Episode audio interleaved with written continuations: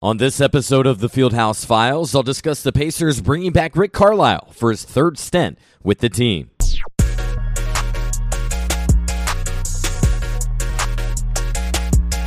And welcome into the Fieldhouse Files, the podcast where I take you behind the scenes with the Pacers, talk to individuals on and around the team, and tell you what you need to know.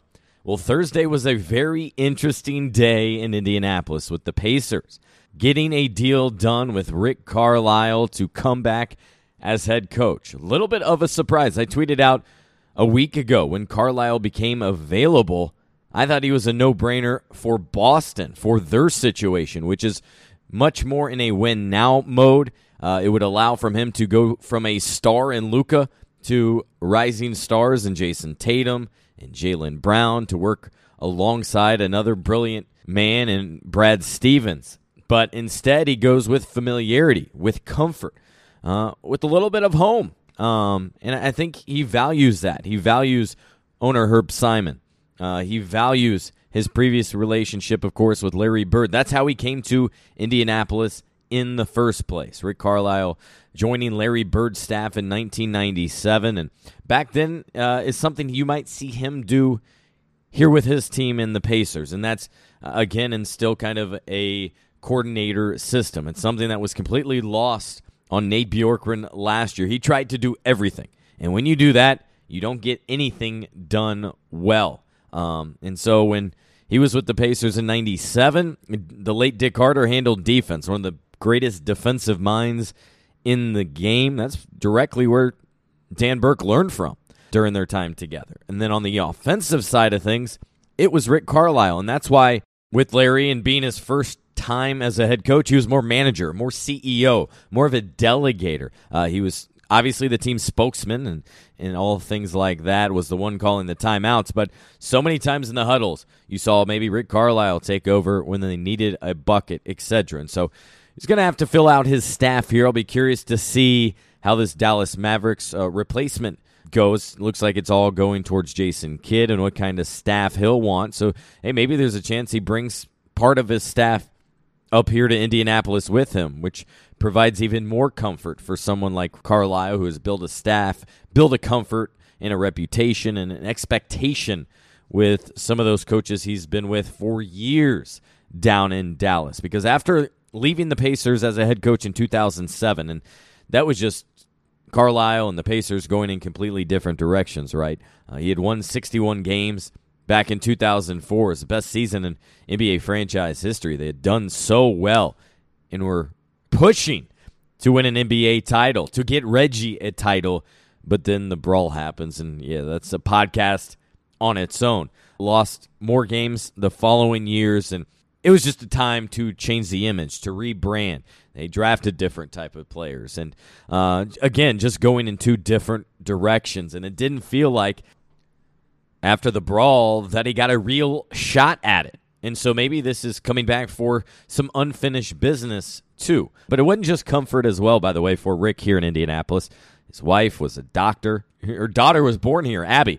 I think she's 17 and uh, probably doesn't remember anything about their time in Indianapolis because the Carlisle family has been in Dallas since 2008 paired together with, of course, Mark Cuban, the, the IU guy himself. Um, but I think my gut feel down there too was they wanted different things and to go in different directions. And you know, sometimes uh, relationships fail you, and in, in that case, you know, Rick can come here to Indianapolis. He can have a little bit more control, certainly, than he did in Dallas, where he, I'm sure by now you've read the stories about you know Donnie Nelson out as the leader of the franchise, uh, front office, I should say.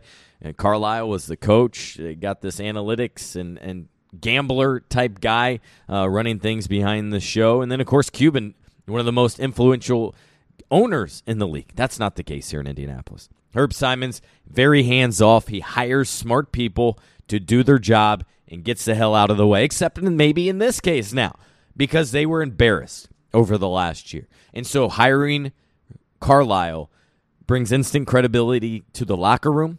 He brings instant credibility to the franchise for fans. They know who Rick Carlisle is. I didn't even know very much about Nate Bjorkgren, and I was following and covering a coaching search last year. So it's very hard for fans in their own right to get excited last year about a coach that they've never really watched. That's unheard of. That they only know because of Nick Nurse and that he's his side guy. And so here you you bring in Carlisle, you got credibility in the locker room with the team, and that's huge because that locker room was was rough last year, both from a, just an energy standpoint, a togetherness standpoint. COVID certainly has some issues and all of that, but honestly, again, and this isn't any a thought that is new. I said it last fall. You don't make the change during the pandemic unless things were just miserable, terribly uncomfortable, unable to move forward. And I think that was a mistake by Kevin Pritchard in the front office to move on from Nate McMillan last fall. I don't want to re uh, litigate it um, and all that, but you're already on the hook, by the way, for his contract last year. So just stay with it. And what we've seen with Atlanta, too, he instills confidence, he instills toughness, he instills accountability. He's done all of that, and he steadies the ship. Well, what did the Pacers need this year? They needed accountability. They needed somebody to level things out. And so it didn't feel like a roller coaster type of season but it did. I didn't mind the bold take going with a first year head coach. I like that because how special would it be for the franchise and a first year head coach to grow together, to be there together, and hopefully it's the start of a, a longer term partnership. The reality is coaches are hired to be fired. But in franchise history, usually they had all been given at least three, four years, right? You look back at some of the Pacers coaches, and Rick is the 16th coach in franchise history. 15 if you don't want to add a, another line, I guess, for him. I don't include Mel Daniels, by the way, who was an interim coach for just two games. But Carlisle, 181 wins, fifth most behind Slick, behind Frank, behind Larry Brown, and Nate McMillan has more wins than Larry Bird and Isiah Thomas, but that's mostly because one, he had that 61 win season, and also he coached for four years, whereas both Larry and Isiah were Pacers head coach for just three years. But to my point leading into that, yeah, Pacers have always given their coaches at least three years. Nate didn't get that, and that's because it was just that bad of a season. Rick arrives with championship level experience, and that was one of the items near the top of the list for Kevin Pritchard uh, as he was surveying candidates last season. Uh, Nate Bjorkgren was an assistant with Nick Nurse as they won a title a couple years ago. Well, Rick won a title, obviously. He had Dirk Nowitzki, a Hall of Famer, on his roster. They won that in 2011. Helped Cubes, Mark Cuban, get his first NBA title. But uh, since then, have not had much success in the playoffs. And so that's where the Pacers and Rick can come together and kind of break that slump that both uh, he and the team have been in. The Pacers – have not advanced past the first round of the playoffs since Paul George, since 2014.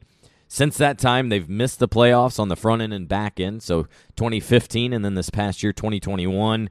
And they had made it five straight years before this most recent season. But that's nothing great. That should be the bottom line expectation to reach the postseason.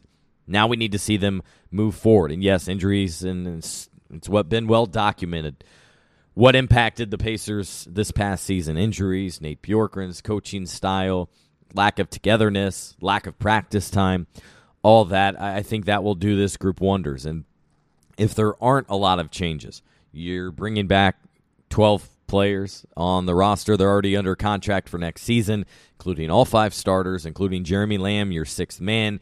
I can't imagine they'll completely run it back. Do you really want to see that either? You got to make one change, and I'll get into that probably in another podcast. But let's go back to Rick because you can't question his coaching the X's and O's part. If I went to you and asked what current NBA head coach do you want to coach the Pacers next, whether it was this year or I did this experiment a couple of years ago, I guarantee you that there will be many votes for Rick Carlisle. There probably would have been some for Gregg Popovich, Erik Spoelstra, Steve Kerr, obviously Brad Stevens. But that shows you what type of coach too the Pacers are getting here. Um, the know-how, the the been there, done that type of guy. He has an incredible pedigree, well thought of, great X's and O's, great ATOs. Here's another underrated factor I think in Rick.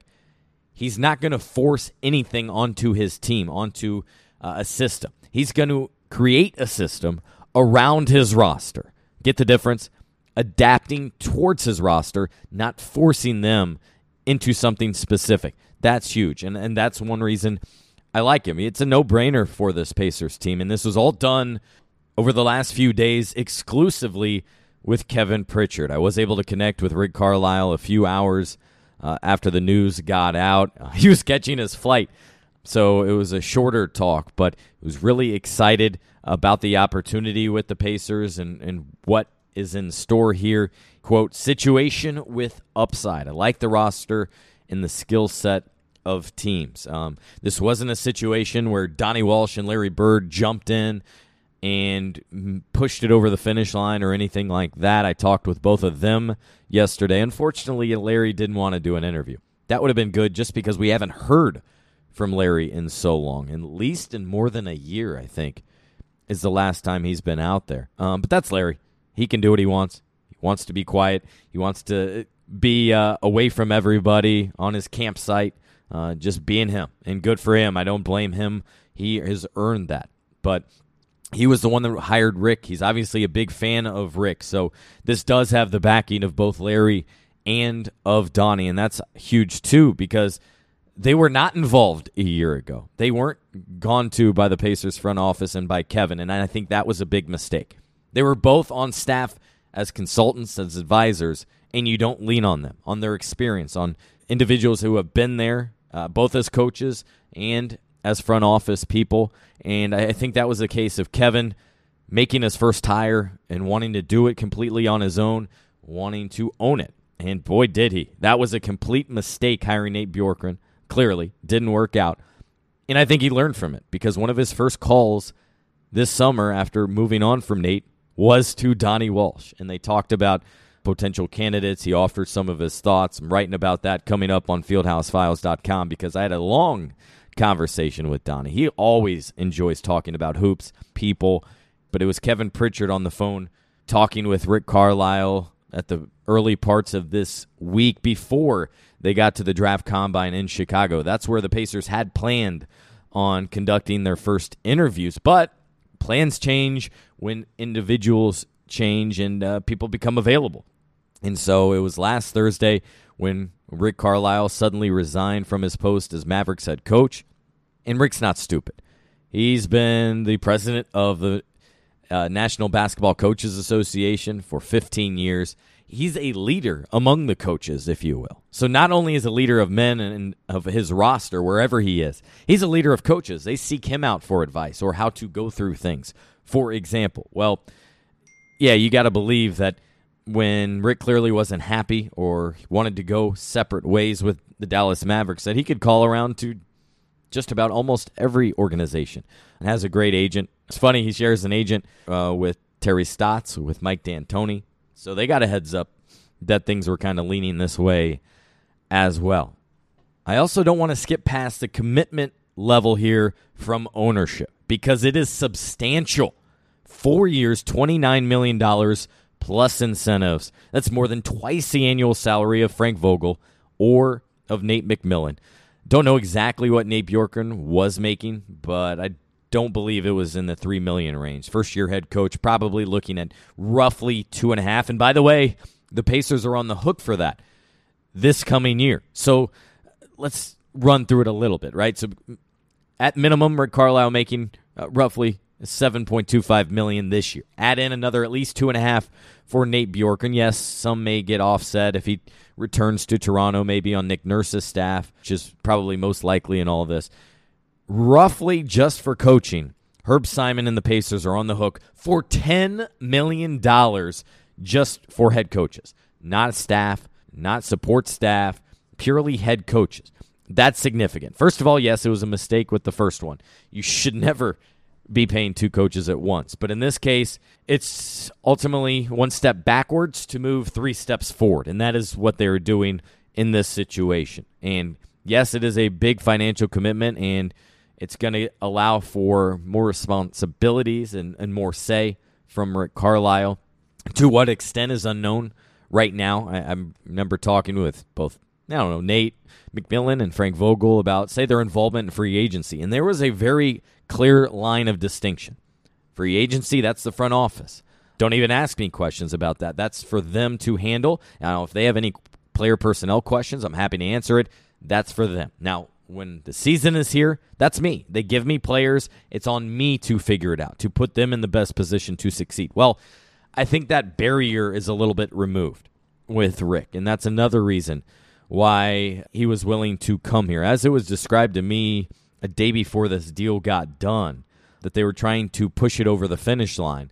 I was told that they were potentially giving Carlisle the keys to the kingdom. Well, that's a little bit of an exaggeration, but it extends to the fact that, yes, if he wants a player to stay on the roster, that'll probably happen. Or if he needs a player moved or he does not want a certain player in free agency, he has that power. And I think, honestly, more than anything, he's deserved that. I mean, he's been an NBA head coach since 2000. And so you kind of earn that. It's a place where a first year head coach or a guy in his first stint does not have that same opportunity. We'll figure out playing style, what he wants from defense.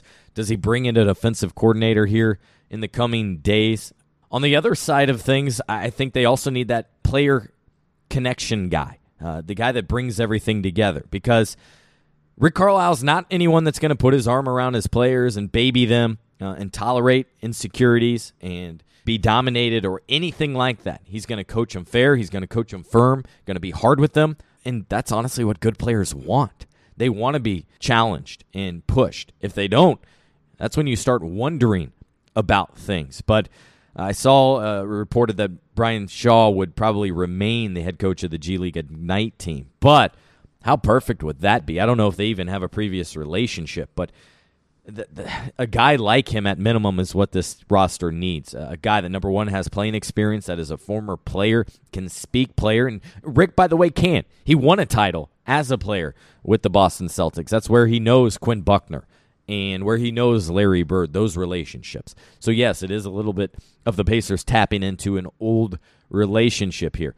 But they also need that guy on roster that is very good with the players. Maybe it's Jamal Mosley coming with him from the Dallas Mavericks because it looked like he would be a favorite for the Mavs job.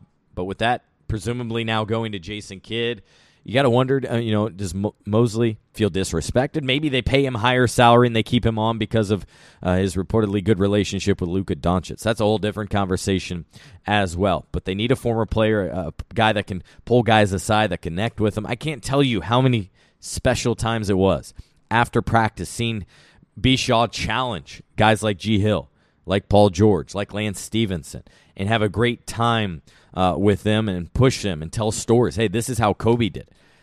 That is invaluable experience and such that is just remarkable. And so that's another thing that they have to uh, uh, look to address with this coaching staff. But to wrap this short, kind of emergency podcast up, I really like the hire because number one, it restores the credibility after an embarrassing year. And I think that's all you need to know. Herb Simon, Steve Simon, clearly were embarrassed by how this last season played out. And so you see an overcorrection. And that's always what happens, right? If you're a defensive team, things aren't working out. Oftentimes they hire an offensive guy.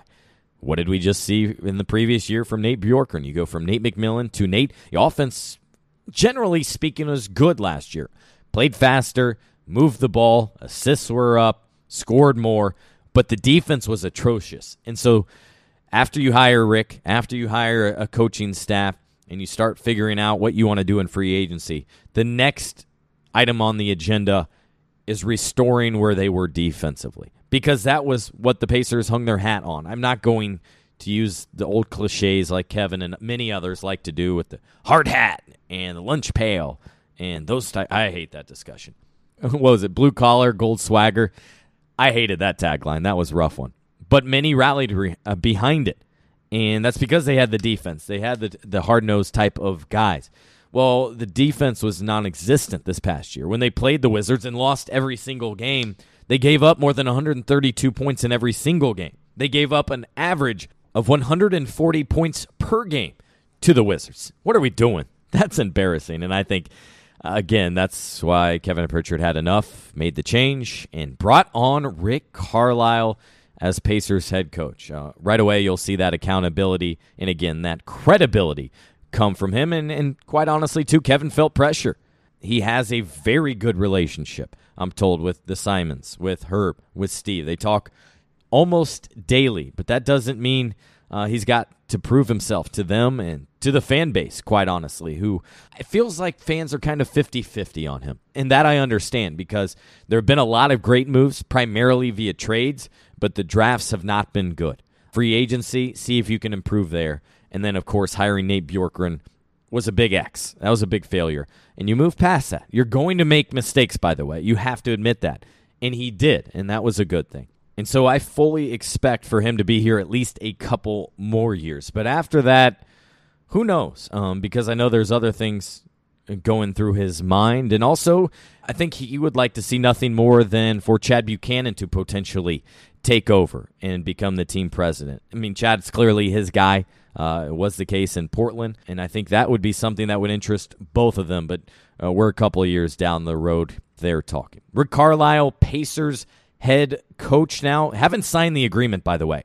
I thought that was telling, but the right thing for the Pacers to do. Using the language like I did earlier in the day, that they had reached agreement with him. That's because, you know, they're off doing things, a verbal agreement. Uh, you got the draft combine going on. Do not expect to hear from Rick this week, probably next week after this draft combine. Same goes for Kevin Pritchard and then they'll move forward. But this should be exciting time for Pacer fans, a good reset for Pacer fans. And so I, am glad I could jump on here and get a quick podcast up for you. I'll have another one in the coming days and uh, weeks to come here, as it's kind of a huge shift in what the Pacers are looking for and the direction they are headed now under Rick Carlisle. Thanks for listening to this episode of the Fieldhouse Files podcast. If you haven't done so, subscribe to my written work at fieldhousefiles.com. Not only can you be a free sign up, which all of you should do no matter what, it would mean a lot to me for you to sign up and be a paid subscriber as well. You benefit as much as I do. For me, it's my full time job. It's what I'm dedicated towards doing. That's my only income. That's why some of these podcasts have been lacking, quite honestly. I don't make money off podcasts the podcasting world is uh, is very rough in terms of financials. It's not everybody is Bill Simmons here. So most of my thoughts are at fieldhousefiles.com so you can subscribe there. Not only support my work but get content you're not getting anywhere else like this past week. Uh, Oshae Brissett opting out of playing with Team Canada or my conversation with Nancy Leonard about representing the Pacers at the draft lottery. And by the way, Pacers held serve have the 13th pick in the upcoming NBA draft. Did not move up there, but a lot more to come as well uh, at fieldhousefiles.com. That'll do it for this episode, and I'll talk to you again soon.